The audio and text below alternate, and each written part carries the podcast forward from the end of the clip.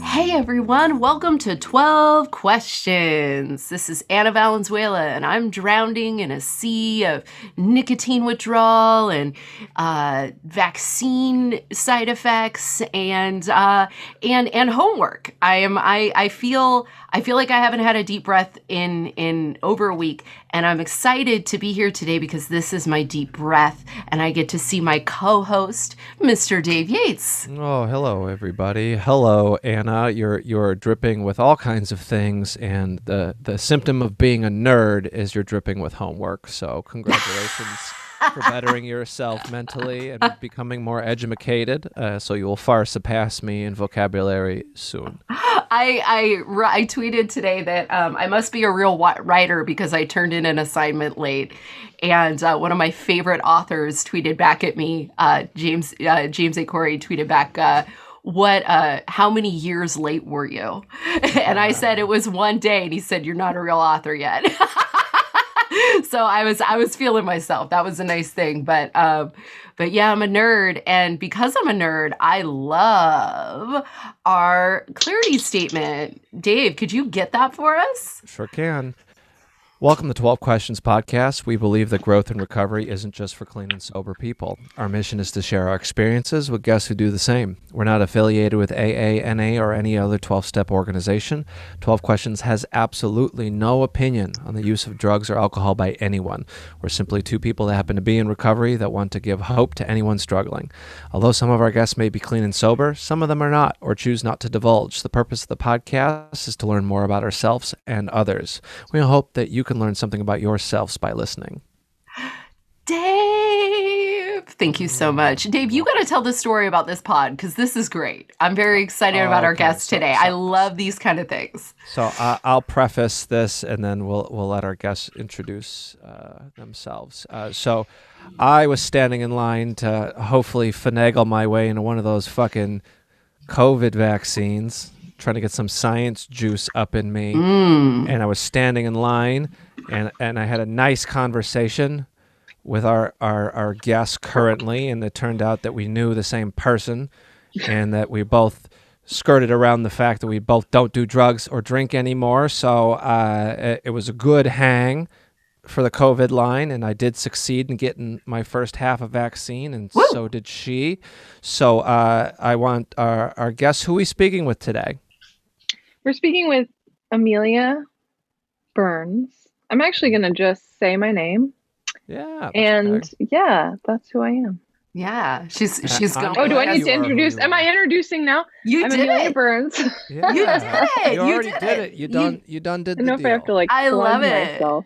I love the way you said it was so like Beyonce circa Destiny's Child. I'm just going to say my name.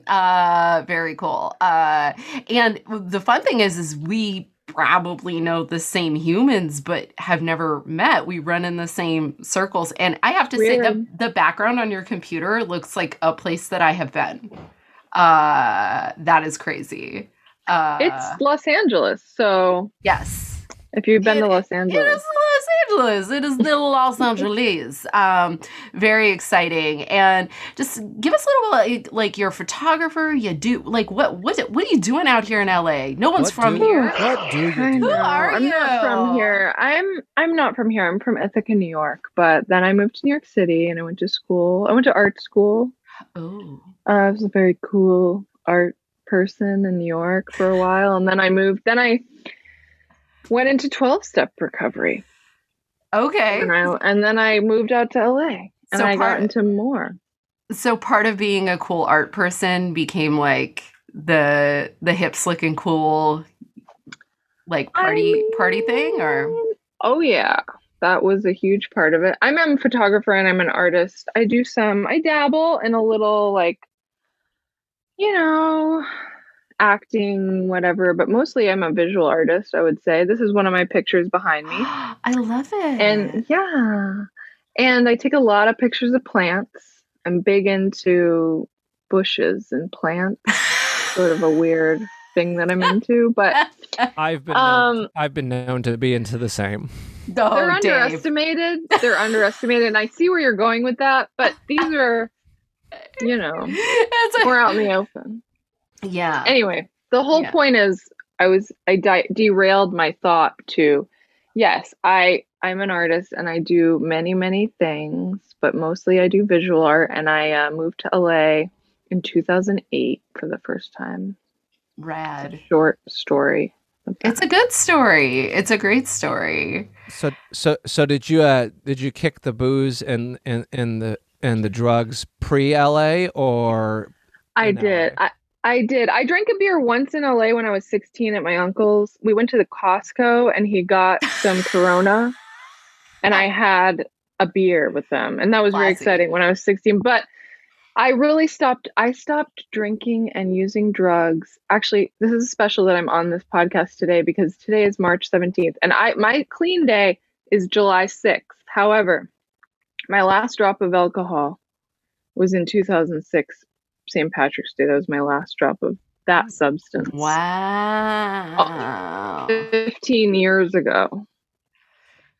So, that makes sense. I imagine St. Patrick's Day has taken down a few fools. You know what I mean? Like it, cause she's a crazy day. Her and Cinco de Mayo, a little crazy. Don't know why people go so hard. It's gnarly. It's a gnarly scene. I say gnarly now cause I lived here too long. Yes. I've been in California all my life. I'm like, hella gnarly. Yeah. I love it. Yeah. 9 years ago on this date, I was driving home from the bar, and this light pole had the audacity to walk out into the street and wrap itself around my car, and I got a DUI. Ugh. Yeah, those bastards. I snapped a light pole in half and crushed my car so bad that the car wouldn't start again. So I just plopped myself on the curb and started smoking a cigarette, and I just called the police on myself. Wow! I was just like, that's a great move. But that wouldn't be I did not get sober. Oh, you didn't? Okay. Not till a year. No, was it a year? It was sometimes later. I got bailed out of jail that night by my buddies, and we immediately walked down the street to hit the ATM to pay them for the bail. And then we bought a handle of whiskey and drank for 3 days straight. Oh, yeah. And then I walked home and saw that they had, in the time I had been blacked out and away from my home, they had erected a new light pole. And the wily construction workers had U-bolted the hubcap from my total vehicle to the fucking pole. Wow. Yeah. Yeah. That's pretty amazing. To threaten the other cars. It's like this pole, she's serious. You sound like a bar fly. I loved going out to the bar. That was a big part of my life. I did love a bar. I did love a George Thorogood, I drink alone, but I also did love a bar. I didn't really drink alone. I didn't drink alone. Occasionally, but... See, I was 20. I never got a chance to drink in a bar, actually. Oh, I was drinking in bars when I was 14. But yes, sorry to interrupt. You know, the problem is, and I should have taken advantage. I've always looked this old. I have looked 38 since the third grade. Oh, wow. But I don't know why I didn't take advantage of that. How brave of you to say your age. Yeah. I'm the same age in Los Angeles. You are. You look 10 years. It's that middle part. You got that. You've got that Gen Z middle part. That's not why. You look 10 years younger than my girl. Okay. Well, and it's also probably because you're not letting all your gray hair come in naturally. I don't have any gray hair. I'm just natural. All right. Okay. No, I'm sorry. They were friends. No, they're not friends. No, I love it. No, I celebrate you. You know what I always tell people is that if you want to look, she says through gritted teeth. No, I celebrate you. No, I always tell. I love to share in meetings. I love to say if you want to look cute for the maximum amount of time, stop when you're young. That's what I tell people too. Yeah, and put on some sunscreen and drink some water. Oh yeah, that's it. That's all you gotta do. Exercise too. Eat healthy. The occasional exercise and try not to only eat French fries after the meeting, and you'll be good. You know, like it's just you don't have to eat every birthday cake, sobriety cake that rolls through. Oh man, that takes a good 5 years to learn. You ever eat a cake in a meeting and you're like, I don't even like this. I'm just eating this cake. Yes, I hate cake, actually, at meetings especially. I will say that you look... pie person. Oh, pie, definitely. Yeah. It's way better than cake. Birthday pie is better. Yeah. Yeah. You look young, too. I mean, I couldn't tell how old you were. You know what I mean? Like, how do you know? And also, you know? I think that gray hair is really badass. I'm just going to say it. Thank you. You want some? Because I am overproducing it. I'm sure I will get some. I got a pile of it on my bathroom floor. I do. He does have a lot of gray. I mean, I'm saying this. Thank you. Thank you. With love. Yeah. I was noticing your hair when I met you, and I was like, oh, wow, he's got a lot of like. Yeah, and precursor. Mix in there. She divulged after we had become line friends. Line friends. Like, I took a picture of you without you knowing it because you had a bottle of hot sauce in your pocket. Because I had brought the hot sauce to prove that I actually made hot sauce. Like, how I got my COVID vaccine was I wrote a letter on behalf of Ha Ha Hot Sauce about me in the third person, signed by CEO Dave Yates. So, and then if that didn't work, I kept the bottle in my pocket just to be like, I'm not kidding. This is real. You have to put that in a bit. That's so funny. It's going in the merch pitch for sure. It shows what a bonkers system we have. It's so crazy. I ran the story at a Zoom open mic last night just to see if it would hit. It did. So I love it. That's very funny. Well, new friend, we're gonna do some questions if you're ready. Okay, I'm ready. I'm looking her up on Twitter. I was like, oh, she's probably like one of those cool Twitter people. Cool. Anna. Yeah. Cool is a very kind thing to say, but probably not accurate. Here, well, cool in my book. I love it. Dave, get into it. Question number one, okay. Amelia, what does surrender look like to you? I looked over these questions prior. And I was like, no, I'm just going to go off the cuff because I'm not going to go into like a whole thing. It's like how I share when I go to my 12-step meetings. I just share. Just go for it. Plan it. Don't prepare.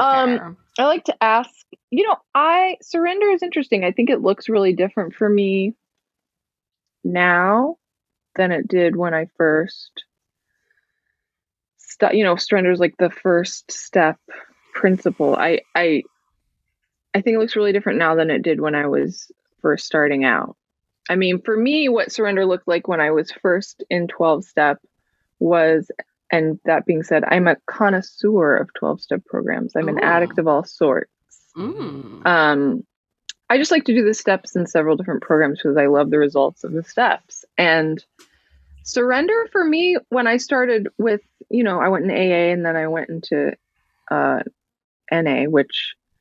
Now, it was just about like admitting that I was an alcoholic. Now, I have a weird, and an addict, I have a weird experience with like this. I feel like it's weird. Maybe it isn't weird, but for me, it was like, I was relieved that that's what the problem was because I really thought I was going crazy and that I was, mentally unstable. And I probably was a little mentally unstable, but, when I listened to what people were saying, I was like, oh, this is the problem. And it was so obvious, it's like so in my face from the moment I ingested any kind of mind or mood altering substance that was not good for me. But the denial and the power of, that addiction was so within me that I just didn't see myself as having an issue, which is very common. But I went to a meeting and I really just decided and accepted it. I was like, oh, this is it. Okay. I'm going to do this. I'm going to, take the actions that are laid out. It's like the steps are like a 1, 2, 3, 4. I was like, okay, I'm just going to do this. And I guess they call it the gift of desperation. Is what they often I've heard of it. I had that and I still have that. I mean, It's been a blessing, I have to say. Like, so surrender then was like that. It was just like, I can't do this. I cannot do this. I can't do it by myself. I also tried to stop using prior to going to 12-step and I couldn't do it by myself. Mm. And so that is what it was. Now surrender is different behaviors that aren't working, or just surrendering to life on life's terms, which I never really loved that phrase for some reason, but I'm such a brat and I'm such a selfish, want things my way. That's my biggest issue. I want things my way. I want to do it my way, or I want things how I want them to be. And I was an only child. So, I got what I wanted through manipulation. Mm-hmm. And so in my life, my biggest frustration in life is like, I'm not getting what I want. I'm not, right. Like, this person won't act, you know, whatever. And so right. I think now my surrender is like, oh, this is what's happening. Like, I'm going to stay in reality about what's happening and being able to decipher, like, I don't have power over this, or I don't have, you know, what do I have power over? Like my attitude, or, you know, recently I applied to grad school and I did not get into the one that I really, really wanted. Mm. And I was really sad about it. But through, I guess, surrender is sort of like, I'm just like going to come to acceptance with it. And something I do now to prepare myself for that is I look at all options that could happen. Like, this is going to happen. Like, I'm going to take action and then I might not get what I want, but then something else might happen. Like, I look at all the like worst things that could happen. And then I come to an acceptance about that. I'm going to be okay if this happens, and I might be sad, but I'm going to be okay. And so, you know, different behaviors that I have, like I stopped, you said something about nicotine withdrawal at the beginning, mm-hmm. and I quit smoking many years ago. And then I started vaping. And I got mm-hmm. really into that. I loved it so much. It was my best friend ever. Same.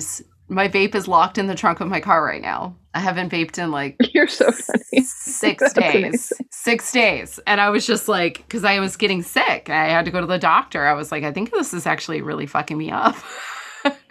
So. Well, I'll just say, like, vaping, I stopped over 2 years ago, and it's a miracle. If you want to, like, call it whatever you want. Like, mm-hmm. I believe in God, but I believe in, like, the universe, energy, mm-hmm. God. And I was, like, I was in a 12-step program. Somebody said on my list of things to do would be to stop vaping. And I was like, no, I'm not going to. And also, I will put it on my list, but I'm not going to do it unless God comes down from the sky and takes it from me. Mm-hmm. And I went on a spiritual retreat. And I was walking around in this labyrinth. I do a lot of weird things. And I had my vape with me, as always. And I got done with the prayer walk, and it was gone. I lost it. And I was in this mountain in New Mexico, and I couldn't really go get another one. And I sort of just surrendered it. And that obsession has been lifted. Although I have to say, in the last couple of days, I did want to smoke a cigarette. But I feel like surrender is weird. It's like, it's an action, and but it's also like not fully just me. It's like some reason, it's just something I just give up. It just stops. Yeah. I love that. I love the sort of insanity of going out. Like that's good insane when you're like, you're at a spiritual retreat and you look up and the thing that you never thought you would surrender just like pops out of your hand. That's amazing. Like, would you say that's like one of the most insane moments that you've had in or out of recovery, or? Oh, no, it is a spiritual experience. Yeah. Because I can go out and drink at any time. I can go out and do this at any time. My roommates have booze in the house. I don't. What's keeping me from doing that? Right. I don't really know sometimes. Like, I just, you know. Sometimes I like to think that, I mean, like when people say, oh, Dave can't drink anymore. I'm like, no, Dave can drink. That's the problem. Hey, that's you the know? Thing, like, yeah. But there is nothing. I mean, my roommates have booze and pot galore. And it's just like I think sometimes like, the thing is just, it's nothing. That they have no attachment other than the attachment I give to it. Now I've been chain smoking fucking menthols like I'm 16 again. just because I got a lot of fucking stressful shit. And it's all good stress, but I'm just like, I'll smoke until it's done, you know? And it's just, you make that decision. I made the decision to fucking go back to smoking cigarettes again. Can I quit? I sure hope so. And I'm gonna try, you know? But so what would you say the most insane moment in your life has been? Well, I think I talked actually a little bit about this with you, Dave, when we had a heavy talk, kind of an intense line talk. I would say I'm going to go with being in physical contact and in the presence of my father dying when he died, took his last breath. That's probably the most insane thing I've ever experienced. Now, were you were sober at the time? Yes, I was. It was about 5 years. Wow. And I don't I'm saying this to be like, oh, it's so sad. I mean, I know Dave experienced something along that. And so we're all part of the Dead Dads Club here. Yeah. Oh, okay. Right. So that was a spiritual, it was wild. I mean, if I just objectively look at it, what I thought afterward, I really felt like I was like separated from my body. Like I was just like, it was surreal to see. And then also like, death is a spiritual transition in my personal belief. I don't know where people go or whatever, but like his energy, you could feel in the room when it left his body. And then it was like, he's still here. It's like palpable. Right. So, and that lasted for about a week. However, I just, I look at it objectively and I think this is what I said to Dave. It happens every day. This happens every second of every day, all the time. And it's such a huge moment for the people that know this person, the people that are involved in this person's lives. But then it's just nothing. It's like something that happens all the time. It's no big deal, right? So I'm getting really existential, but I just was like experienced it and was like, this is wild. Like I've never seen someone be born. I'm sure it's similarly intense. And I think death in some ways is just such a beautiful, I wish we had more acceptance of it or more presence to it because it's sad. It's really sad. And it's also really beautiful and something that's natural. And some people, it happens in a more difficult way than others. Yeah, and we'll keep referencing the line. And it's like, we literally had not known each other, period. And we were literally talking about our dead fathers within 15 minutes of meeting each other. I love it. It's something that 12-step people can do. Like when the light turns on and you're like, all right, this person's chill enough and got enough time under their belt. We're going to talk about the real shit. But we also talked about the fact that it's just like we as a society, I believe here in America, we're so ill-equipped to deal with grief and death. And I know this because I was so fucking ill-equipped to deal with my father's passing, you know, and I make the joke about it. I think I made the joke in line where I was just like, we go to fucking home economics class in high school, or we could take fucking woodworking in high school, shit that you'll never use again in fucking life. Yeah. Why can't we just take like death as an elective? Like if I learned back when I was 16, what I should fucking know at 34, that's right, I'm younger than both of you, I would have been more equipped. It still would have hurt, and it still hurts sometimes. Like I just had therapy today, and it hurt because that's what I'm talking about. But I feel more equipped after doing therapy in this past 6 months than I did for the first entire year of my father's passing. And there was nothing in the 12 steps that fucking, other than stay sober, none of that fucking prepared me for the pain. There's no chapter in any of these fucking books. It's like, this is what happens when your dad dies. Was he a difficult dad? Was he a good dad?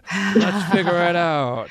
I can think of a couple of books sort of about later recovery that talk about grief specifically. And I'm talking the basic books that you get thrown your way when you walk through the door. Right, right. The basic ones. Yeah. The big one and the basic one. Well, I totally understand that. I'm sort of the, like, I didn't grieve my dad until my mom died. And I wasn't there for either one of those things. And I have regrets around that. But there was, you know, my dad died. It took a long time. My mom, it was very sudden. And it took me about another 6 months to actually get into therapy and to go through the process of grieving. And it was basically a sponsor. I've said this on the podcast a lot. My sponsor, I called her, and after I put my hands on somebody, and I called her, and she said, go to therapy or never call me again. And she did. She was like, yeah. And then she hung up. It wasn't even like, okay, I love you, bye. It was like she hung up the phone. And I did, and I got the help that I needed. And it is such a, it's interesting watching people. There was an experience that your story kind of reminded me of when my mom died. No one in my family is religious. And I think Dave, people think that religion is the institution that teaches us how to grieve. And there was my ex and my aunt were very Catholic, and they were the kind of, you know, they were the only people that really knew how to act in the situation. And it was fascinating that because they had been conditioned to have a grief ritual. And I think there's actually a really good show on Netflix that talks about grief in a really real way. And it's called Midnight Gospel. Midnight Gospel. I gotta watch it. It's so good. It's so good. And I think you would love it. I think you would. But it talks about, like, I think in the second episode, they talk about the transition into death and, like, how it is a transition, you know. And I still struggle with being present for that. I had to put my cat down, and I lost my fucking shit. Yeah. And I just was like, do it. And then I looked at her and I said, okay, I'm going to go. And it was like, there's a part of me that's like, maybe I wasn't more present, you know what I mean? But the experience of wrestling with grief is really that separates the children from the adults. And no matter what 12-step program you're in, it's like, yeah, you can tell me how great your life is going, but tell me how great your life is going when someone you can't imagine living without is just gone. Yeah. You know, tell me that. No, go ahead. I don't know how to do this because it's weird. It's like we're recording. You're doing great. Okay. Just forget that we're recording and just talk. Okay. Yeah, exactly. That's it. No, I really was like listening to what you're saying, like that death being something that you want to be present for. I mean, we don't get to choose, right? It's like when it shows up or what happens and like what grief is. I feel like if I had, I'm glad I had 4 years when my parent died or got sick. I guess he got sick, I knew first, but I was so glad I was clean. Like when that happened, I was so happy I was clean and like could be physically present or just mentally and emotionally present, whether I'm present with the person or not, like physically just able to feel those feelings and go through that process consciously. I think a lot of people don't get that. Even people that aren't struggling from addiction or whatever, you know, people numb out in other ways. And hello there. This is Nicole Yates, host of the Did You Eat podcast. Join me each Thursday as I talk to all sorts of interesting people from all over the place about food and life.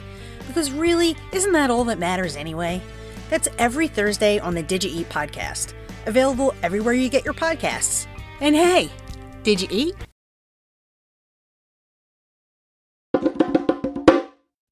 You know, I just feel really... Yeah, there's a laundry list. I mean, you go to any funeral in the Midwest and it's eat a lot of food, get real hammered. Yeah. Yeah. Absolutely. Like, so it's like, even if you're not a big drinker, it's like, guess what? This grief lasagna is going to fuck you up, son. You eat that fucking casserole. Eat that casserole until you don't feel feelings. That is the Midwestern grief motto. I think that's what everyone tells you to do. Eat, drink. I mean, and that's the fucking problem. That is the fucking problem. I don't know. I think many people forget to eat. I think it comes from a place of love, but there's a lot of enabling that comes along with that. Yeah. I'm just saying as a standard, we're taught all the wrong shit about grief. 100%. I think so. And it's like, it's nice to talk to people who get it, and like to close out this portion of the line conversation that me and Amelia had. You can easily tell once you've suffered an immense amount of pain like that, when you could talk to someone about it. It's like it's very similar to alcoholism and drug addiction, like where it's like, you know, one addict helping another addict and one alcoholic understands another. But it's like the same with immense pain, emotional pain. It's just like there's just something there where you're like, oh, this person gets it. Mm-hmm. Like this person gets it now. Like there could be no further thing than you had a dad, I had a dad, Anna had a dad, and they passed away. Okay, that's one thing. But we all got feet too, and they're all different size feet. You might have, it's like, it's the sliver of like, okay, well, you kind of get it, but there's also, this is like the negative consequence to grief is people try to relate their grief with their grief, or like they try to have like the grief Olympics shit, you know? Like one of my favorite jokes about grief ever is a very funny comedian. His name is Sean White. He's a dear friend of mine, and he had a lot of death happen. And I believe it was when his brother passed. Someone came up to him and he goes, "Yeah, man. When my brother died, someone came up to him. He's like, 'Oh man, that sucks. You lost your brother.' Yeah, my grandma just passed, man. So like, that sucks." He's like, "Oh, your grandma? Your grandma died? Grandparents are the training wheels of death." That's funny. You know, and it's just like, man. And so like how I've worked on the grief material is from that place of just like, all right, like we're terrible at this. I'm terrible at this. How can I come at it from a place that I feel is genuine? Because I don't feel like telling someone, well, they're in a better place or like they're not hurting or any of the laundry list or thoughts and prayers and shit, you know, like any of the laundry list things that when it happened to me, it made me feel like death by 1,000 cuts. I was just like, ugh, this person. And I don't want to yell at them because I don't want to make an amends. And fuck that lady that I met in Nebraska. Like she fucking, and just 1,000 little cuts when someone dies because people don't know how to handle it. So that is the end of my grief rant. I always say it's a, my go-to is, I always say when somebody's going through a hard time, how can I show up for you? And just listen to that. She said that to me a few times. I say it all the time. It's like hilarious. And then the second thing that I say a lot is that sucks. I get it. 'Cause it sucks. There's no other way around. When people would say, "Oh, I'm sorry, your dad died," I'd be like, "Why? Did you kill him?" Like I was a fucked up 17-year-old girl still using. So like, I was like, yeah, did you kill him? Like I could be real cold, but I totally get it. I think my favorite comedy bit is in Patton's special Annihilation after his wife dies. And he talks about trying to take his daughter on a Mother's Day trip to kind of get her like moving, you know, so she doesn't freeze because she's a little girl. This is going to blow her mind. There's such thing as too much grief for a tiny brain. And he's done a really good job. And then on the way back, the stewardess corners her and is like, "Little girl, my father lost my mother when I was a child, and now he's beyond gay." Like it's so funny. So yeah, it's very funny. It's love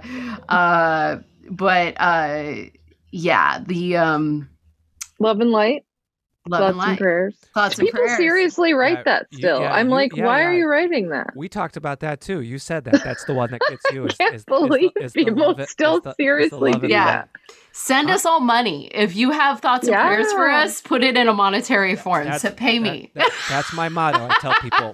That's why I set up a fund. My friend just passed away. Oh my God. From an overdose. Coincidentally. Oh, no. I know. I don't want to. I'm not making it a light subject. But what I am saying is, that's why we set up a fund, because to help her daughter, because, you know, you want to, people don't know how to help. Yep. That's, people want to help and they don't know how to. Right. And it's an easy decision to tell this to yourself. If you're listening right now and you've got someone in your life that is losing someone or has lost someone, I want you to hear me. Food and money help with grief. Thoughts and prayers do not. Okay. The kindest thing anybody ever did for me was find my PayPal info and send me $15 that said, go buy Chinese food. And I bought Chinese food. Nice. It was the dope shit. And it's easy. You just have to make that decision. I mean, now that you have the information, you got to make the decision. So just in recovery, once you have the information, you got to make decisions. So Amelia, how do you make decisions in your life today? Oof. How do I make decisions? I'm much more, I'd say, based a little bit more in reality and with my higher power. So it's more like, it's a spiritual decision, ultimately, an intuitive decision. However, a lot of times I can't hear my intuition or my connection with my higher power because I'm too in fear. And so I'm anxious a lot of times. And so what I'll do is practical, like, write a pros and cons list, really boring, but it works. Mm-hmm. And then do a lot of meditation and prayer. I'm really big into meditation. And no rushing, like take it really slow, like, okay, especially with big decisions, like know that I don't like that when I make a decision, it's not black and white. If I make a decision, I can make the wrong decision and change the decision. I don't, because I used to think, well, if I make this decision, I felt like that's it.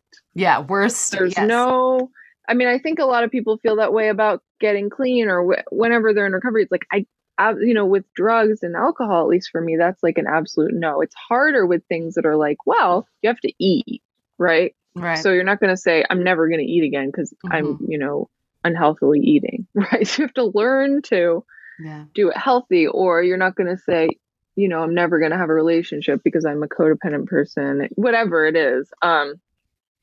It's harder for me when it's like, it's movable.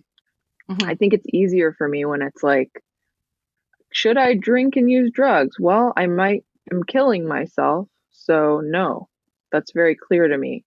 Mm-hmm. As far as like life decisions, I've had a lot of fear in my life. Like I'm very creative. I have a lot of ambition, a lot of drive. However, without drugs, I have a lot of fear. When I had drugs in my life, I had no fear, some would say.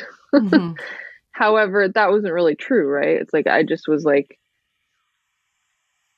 that was removed from my brain, my inhibitions, but I've had to learn what to live with my fear and work through my fear and make decisions with my fear, and not make decisions because of my fear. Like that's a bit like, why am I making this decision? Am I afraid?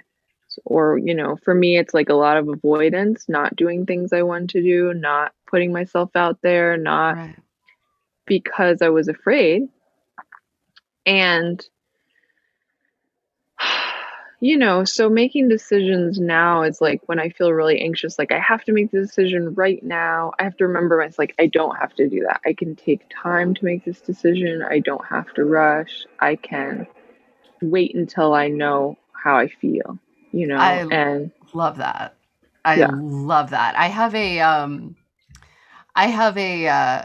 a lovely Al-Anon in my life. And it's very interesting because one of the things that comes up for us a lot as a couple is like, why did you tell me that? And he would say, I didn't really know how I felt. And I'd be like, you can say that. Or if you don't have an answer, you don't have to freeze. You can say, I need a moment. Can I sleep on that and get back to you?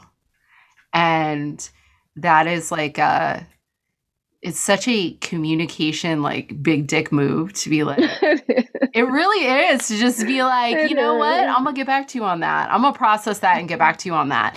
And to have the comfort level and the trust that you're not going to be removed from this situation, or you're not going to lose whatever outcome you're hoping for, to just take a moment to respond with your best recovery. And that takes a lot of self-awareness and self-knowledge. Yeah. Like, what's the most interesting thing you've learned about yourself in your recovery? Wow, that's a good question.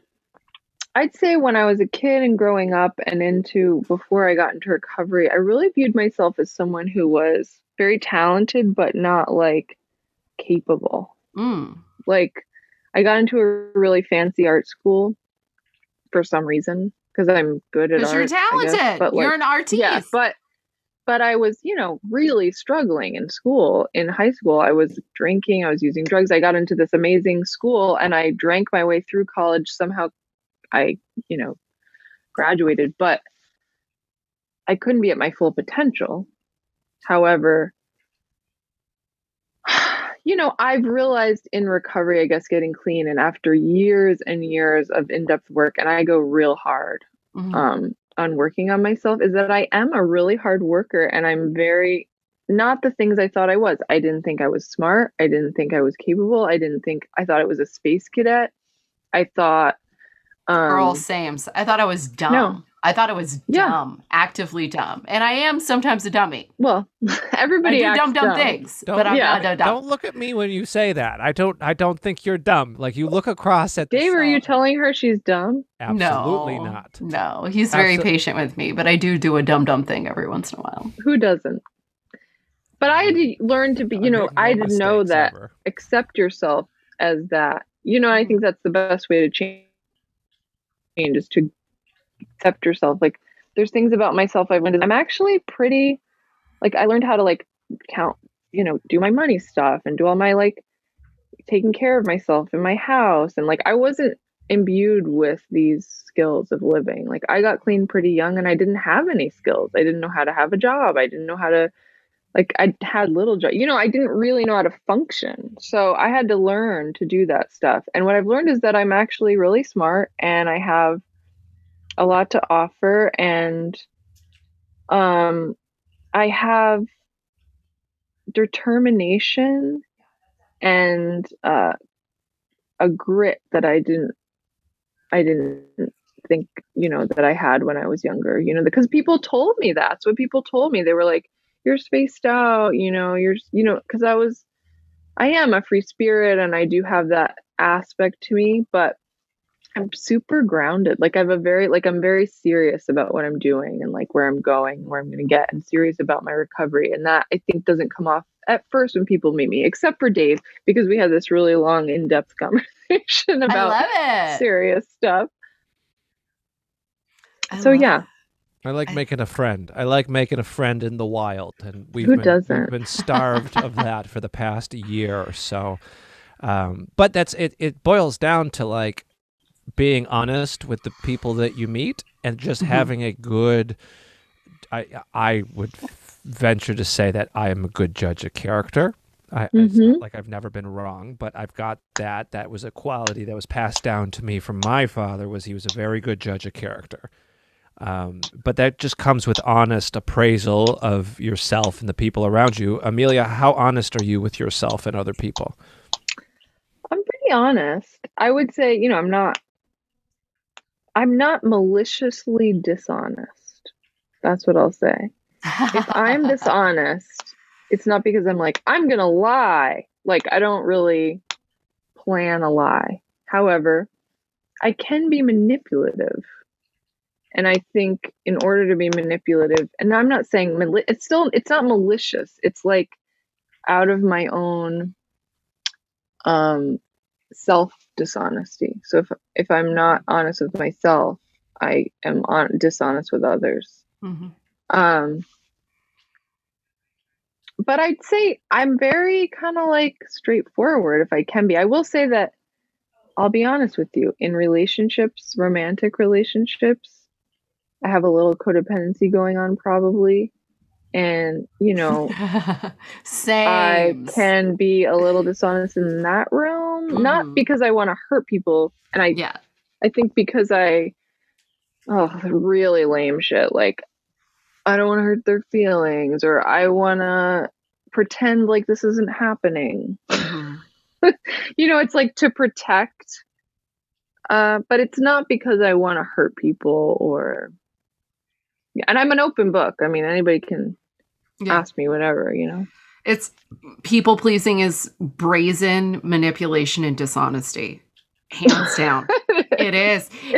And I love sharing that at a meeting when people are like, oh, I just care too much. I'm codependent. I love to people please. I'm like, oh, so you're a manipulative down and dirty snake person. And I know that because game recognized game. And like, you know, it's this whole thing of like, you know, all of the times I've caused major problems in my personal, professional, friend spheres, really, you know, recovery spheres by just not saying, no, I don't like that.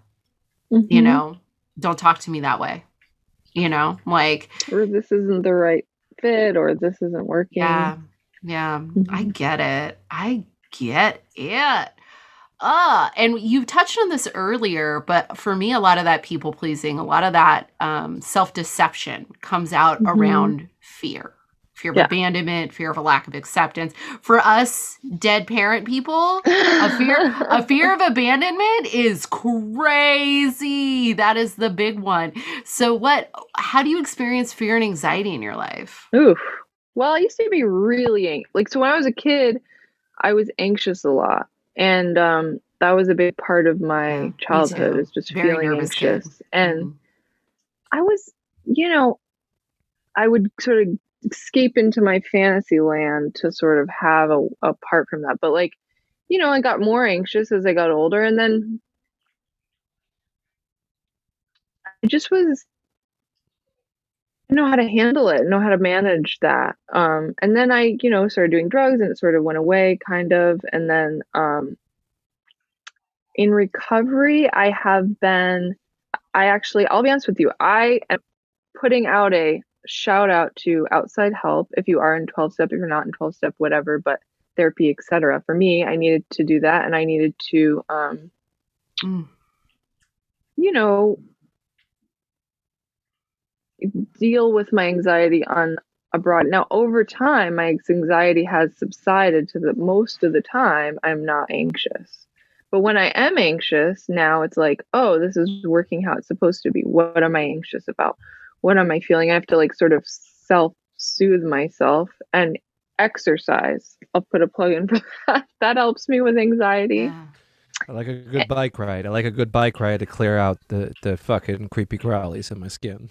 Oh, I'm a big exercise. I think meditation can work, but I often, when I feel anxious, want to like go on a run or do something that's going to like change the energy in my body. Which is good, but this is proof that I'm the addict that I am. I got so into fitness that I hurt my body. And then I had to re-engineer how I can, like you said, go for a run. And I got jealous. It was like, every time I had a feeling, I like put on my running shoes and ran. And then I saw an episode of the TV show Mom, where one of the characters, every time she was confronted, Allison Janney's character, every time she was confronted with something negative, she would just run out of the room. She'd be like, I'm going to go for a run. And I was like, that is so real. I've seen people go through that a lot. I think initially when I first got clean, people would overeat a lot to get away from their feelings. And now they get like buff and start vaping. That's what like new people get like buff. And they vape so hard, they get an infection. Yep. And then I do that. I can't do, just yet another reminder of I can't do anything in moderation. I can't either. I obsessively got into Bikram yoga when I got clean and got obsessed. Yo, I've heard such good things about it, but I watched the fucking documentary. No, he's not even there anymore. Don't even worry about him. Oh, but I watched that documentary and I'm like, oh man, this guy's a piece of shit. I can't do Bikram yoga. Well, I don't agree because the yoga isn't connected with him. He's just the conduit. I love yoga a lot. Bill yoga. And Bob were. Bill was a piece of shit, but you know, he was one of the founders. There's a lot of pieces of shit that did shit. Yeah, yes. I mean, didn't Van Gogh cut his ear off? Am I right? Some lady, right? Amazing. Yeah. I mean, there is, when I, it's funny, I wish I liked Bikram yoga more. It was actually, because I'm a martial arts person, and my doctor was like, I would like you to maybe try, because I finally went back to my doctor after a year. He said, like, you're not allowed to do anything. And I spiritually hit a wall because I didn't know how to manage my fear and anxiety. I didn't know how to connect spiritually without being physically active. My doctor was like, all you can do is walk. And I'm like, this is not enough. So I talked to my doctor, and I finally said, listen, this is not enough. I'm going a little crazy. And he said, oh, yeah, you're an athlete. How can I? He's like, why don't you try doing Bikram yoga, hot yoga? It's healing to the joints, too. I went, and I went to it was like a hot yoga studio, and I actually didn't love it because they were talking to me the whole time because they want to make sure that you don't pass out and die. And I was like, interesting. But I did find that I do love yoga. It's just, for some reason, that one didn't do it for me. I'm sure I'll try it again when, we're not in the COVID times, but I'm defensive of it because I love it, but I get what you're saying. I get it. Same. I'm just saying, if I would have done it before I watched that documentary, I would be into it. Yeah, the level. When I hear that dude's name, I just think of how fucking scummy he was to those people. But even the abused people were like, yeah, he was a piece of shit, but I looked phenomenal. That's so funny. Call it 26 and 2 if you want. You don't have to call it that. Just his name. Yeah, I think it's funny. Well, not funny. I think it wasn't my jam because I associate that level of physical intensity with like punching people. And I was like, I want to punch. It was close. It was close. It was the Suboxone to my heroin that was doing other stuff. I hear ya. But anyway.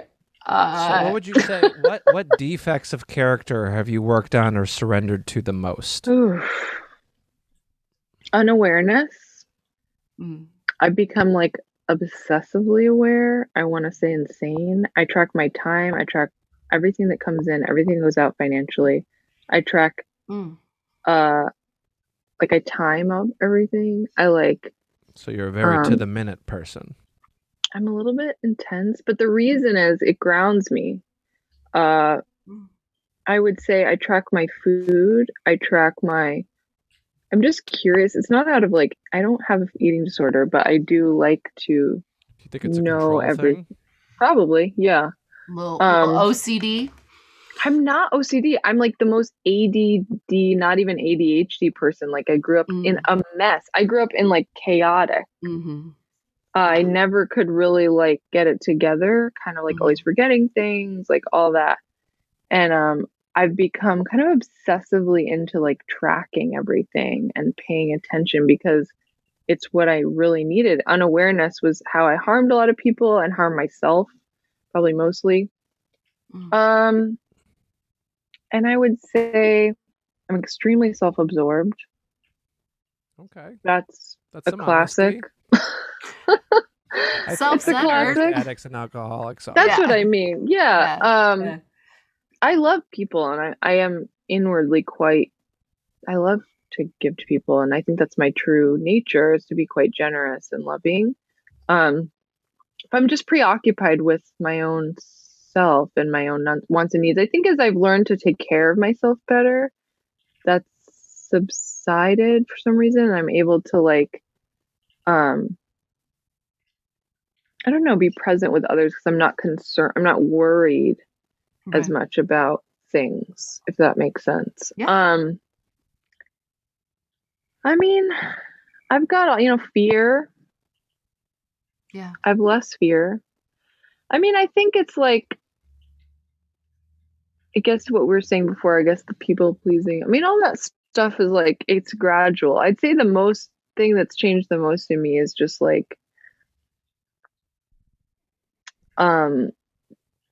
being aware is awareness.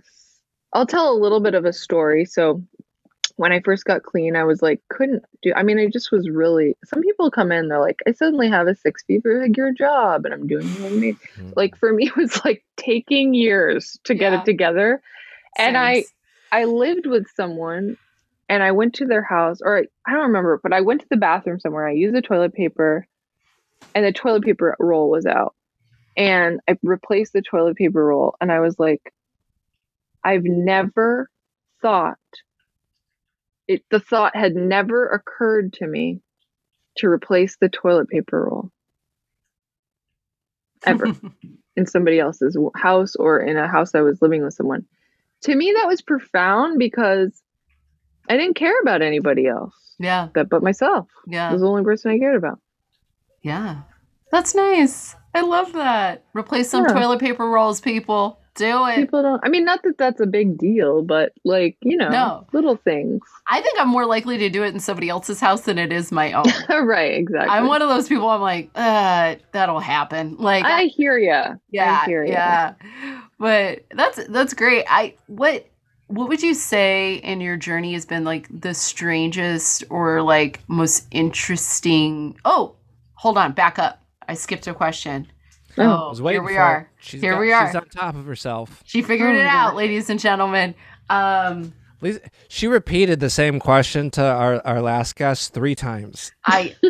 In a row. Girl, my brain. Wanted 3 stories. I never called her dumb once. You did not. I did tell my doctor about it, and he just said, well, it sounds like you're doing a lot. Sounds like you need to stop vaping. It's all vaping's fault.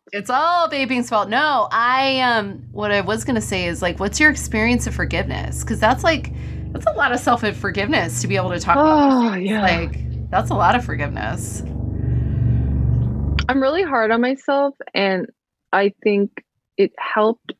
I think maybe in the past 5 years it's gotten better because I stopped. I said it was actually an Al-Anon sponsor. I was really upset that my house was a mess. I was really upset that I couldn't like keep things clean and I couldn't do this, that, and the other thing. And they were like, it's okay to be messy.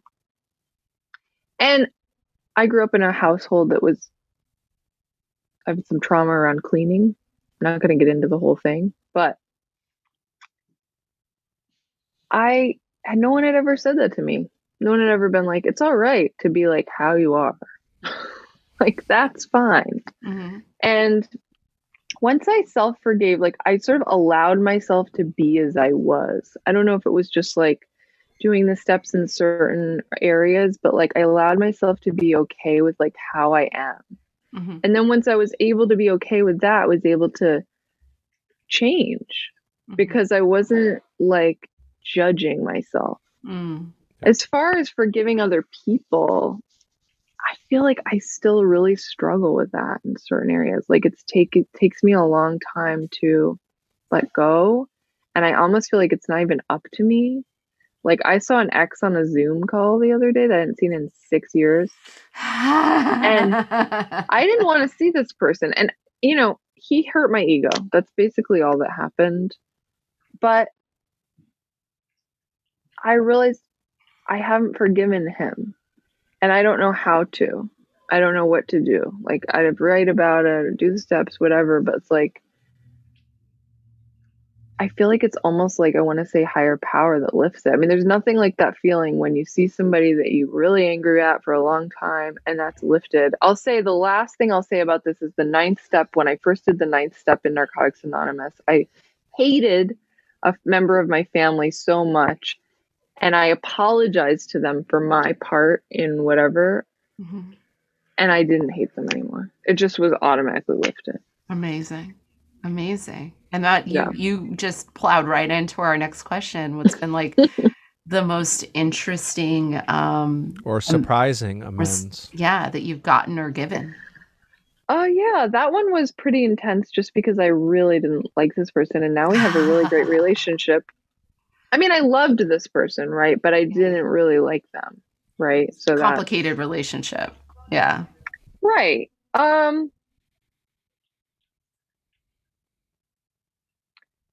You know, I would say that's it. I mean, a lot of my amends have been living amends.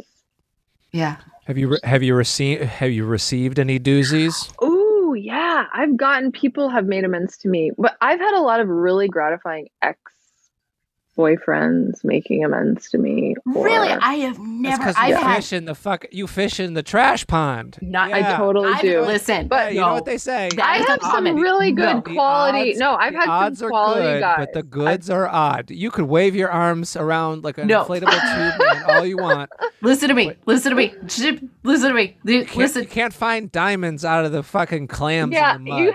You have a point. However, she looks like, you know, hey, I've worked a long time and it's progressively getting better.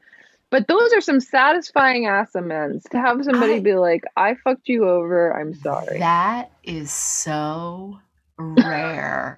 You have no idea. I have two exes in the program, and the closest I got to an amends was one of them called me and said, hey, I've been living by myself for a few months and I'm sorry for being gross. Wow. And that was one. And the one before that, 13 stepped me for 6 years and and I've made an amends to him. And the closest thing he ever got to an amends is when I was making amends, he said, and I quote, we probably stayed in this past its expiration date. Ooh. And that was it. And so I'm in a relationship now where a person has made an amends to me, and it was the weirdest experience because I had not experienced a gentleman be accountable for their actions. Mm-hmm. He'd still apologize for some shit. I was like, we need to have a talk about some other shit. But it was insane. So I want to celebrate these, you know, the trash pond finds here. They actually had the cojones to make real amends. I've never seen, and these are people, these are, girl, we run in the same circles. These are motherfuckers with time you would know. She's getting real heavy on the chola. You don't even know. You don't even know. It's so rare. It's so rare. Yeah. And I'm so happy that happened for you. That is so crazy. It's nice. Fishing something. I can't remember what it's called, but it's where someone throws a big old magnet on the end of a fishing line. Yeah, it's magnet fishing. Yeah. Yeah. Yeah. That's what dating in recovery is like. Is like fishing. Yeah. It's like you're hoping for like fucking some doubloons and you get a rusty license plate most times. Okay, my sponsor would live for that. She low-key loves YouTube videos of magnet fishing. It's very funny. I've never seen this. I have to see this. I don't know what this is. You can tell your sponsor that I compared dating in the rooms to magnet fishing. You don't know if you're going to get a license plate. You don't know if you're going to get 18th century gold. You have no idea. Oh, I see what magnet fishing is. This sounds amazing. Yeah, so a person goes on a bridge. Did you Google it real quick? No, I'm just putting it together, listening to you. A person goes on a bridge. It's usually kids, which is funny, and they get a high-powered. I know grown-ass men that do this shit. They get a high-powered magnet and a good strong rope, and then they throw the magnet off the bridge. And they just sort of like move the rope around and then things come out and it's like. Oh, they just fly out of the water? They don't connect to the magnet? They connect to the magnet and then it comes out. They're not fishing with dynamite. No. But they pull it out and then things are attached and they treat every single find like it is.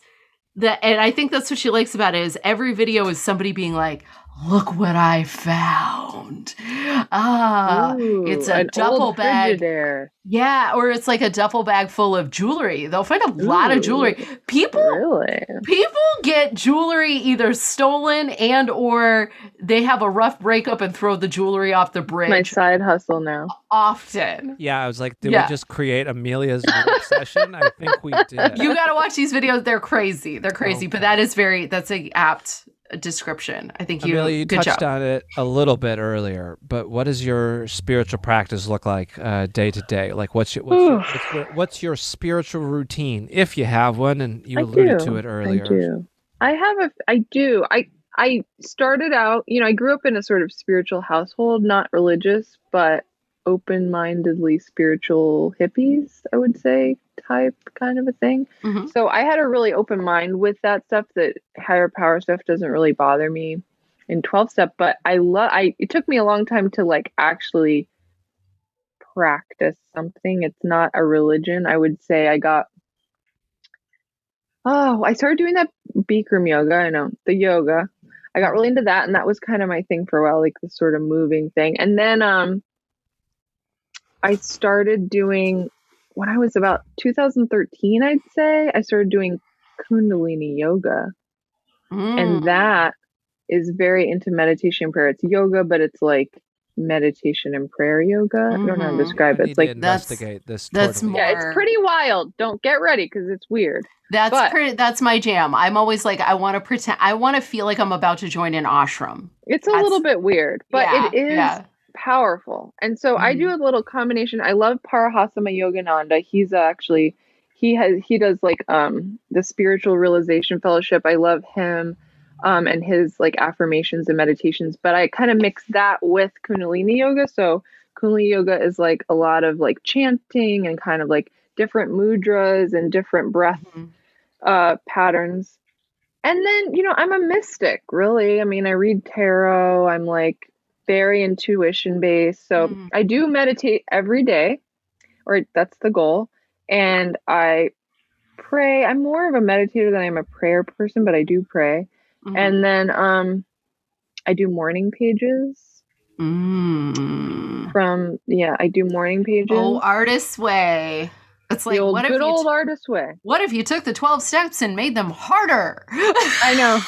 I did the morning pages before I got clean. I was obsessively on a lot of speed doing morning pages in college. And Amazing. Then, you know, so I love that shit. I'm kind of like addicted to like doing the steps and doing different I'm just like, I really love self-discovery, I guess. And I feel like meditation for me, besides making my life easier because I'm more calm, allows for that more self-discovery. I love that. I love it. You got into, again, you answer these questions and you just blend into the next one, which is real great. So God, no God, big higher power, little higher power. What's that relationship like? Oh, man. Well, I'm not part of any like religious, I couldn't join a religious community. I'm too open-minded. I can't decide on one. There's no way. You're comfortable with uncertainty. And I think that that is something that people who have like a real dogmatic approach to their relationship with their higher power, they're like very certain. Like this is, and it's like, not everybody's like that. No, I definitely don't know what God is or what that, I mean, to me, I don't think it's a person. I guess that's not what I think. I think there's, you know, there's lots of different beliefs that are out there that are really amazing. And I really enjoy all of the different aspects that there are. I love, I guess, you know, I don't negate them either. Like, I don't know if there's like all these people, Jesus come down from the sky and like, I mean, anything could happen. I don't know.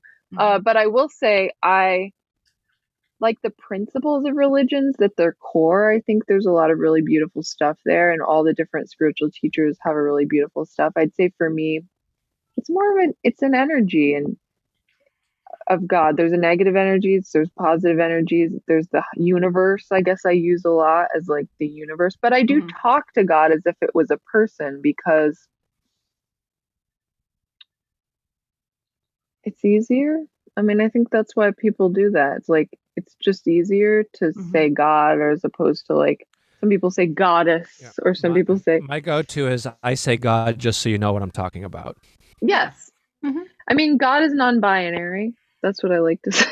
Like there's no, it's not like a gender thing. I don't, you know, I think there's so many different images of that, and so many different, you know, it's infinite, right? It's infinity. There's two ways of thinking of it. For me, as an experience, I experience God the most when I'm walking, when I'm creating, when I'm truly empathizing and connecting with another human being, when I'm being physically challenged, like through like exercise or something like that. I mean, that's when I experience it in beautiful things, you know, and others. I say remaining teachable is the name of the game. Mm-hmm. Sames. So we did it, Amelia Burns. We did it. We took it from the streets of Glassell Park to your first podcast. You did a great job. Killed it. Yeah. I did? Okay, I'm glad. Job. So well, I mean, you still got time to fuck it up. We got one more question. Now I'm going to ruin it. Yeah. What would you tell someone just like you in the world listening right now? Oof. No pressure. I would say have some faith in yourself. You know, like that you're not going to go back to how you were before. You've done a lot of work and you can do this, you know? And also to just take it easy, like have a little bit more fun. Not that I don't have fun, but have more fun. Like take it lighter, you know? Wear that life like the loose garment. I think that's a... yeah, right? Around. I love it. Well, all right. We fucking did it, gang. We did it, guys. We podcasted. We did it. Oh, my God. Did I talk too much? Did I talk too much? We went perfect. On too long? You were perfect. Okay.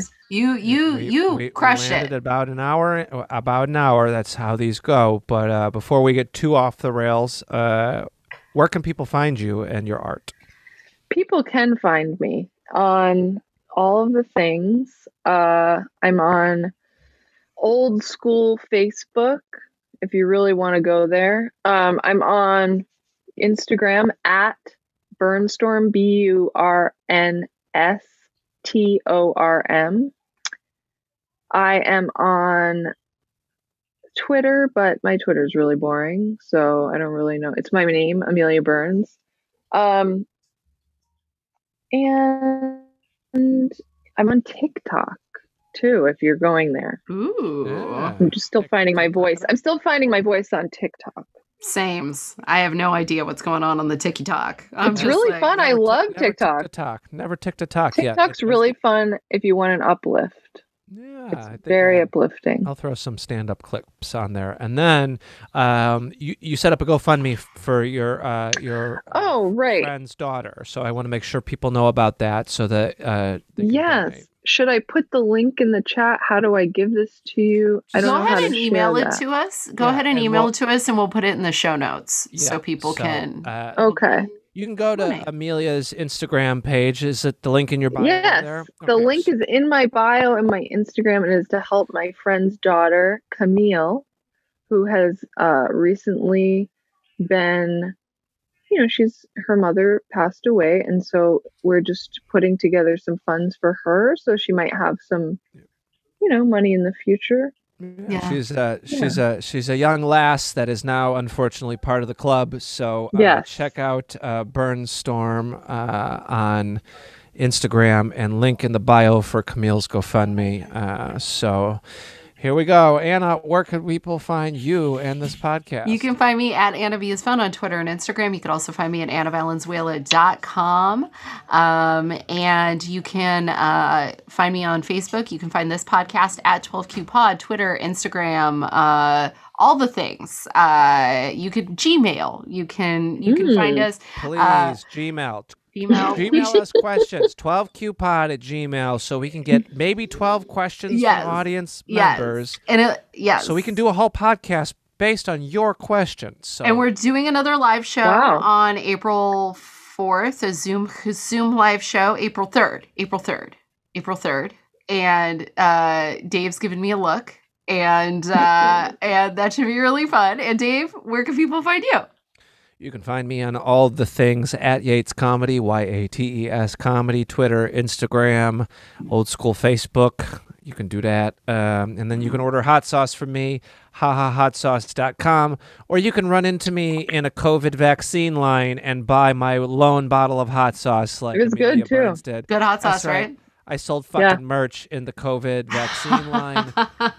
Always hustling. Can't stop, won't stop. And how we end this podcast every time is, Amelia, if no one's told you this today, we love you. I love you too. Anna Valenzuela, if no one's told you this today, we love you. I love you, Dave. Yuck. And if anybody's listening right now, just want to let you know we appreciate you listening. Please send us an email. But more importantly, no one's told y'all listening today, we love you. We love you. Thanks for tuning in, everybody. We love you. We get it. Yes. Bam.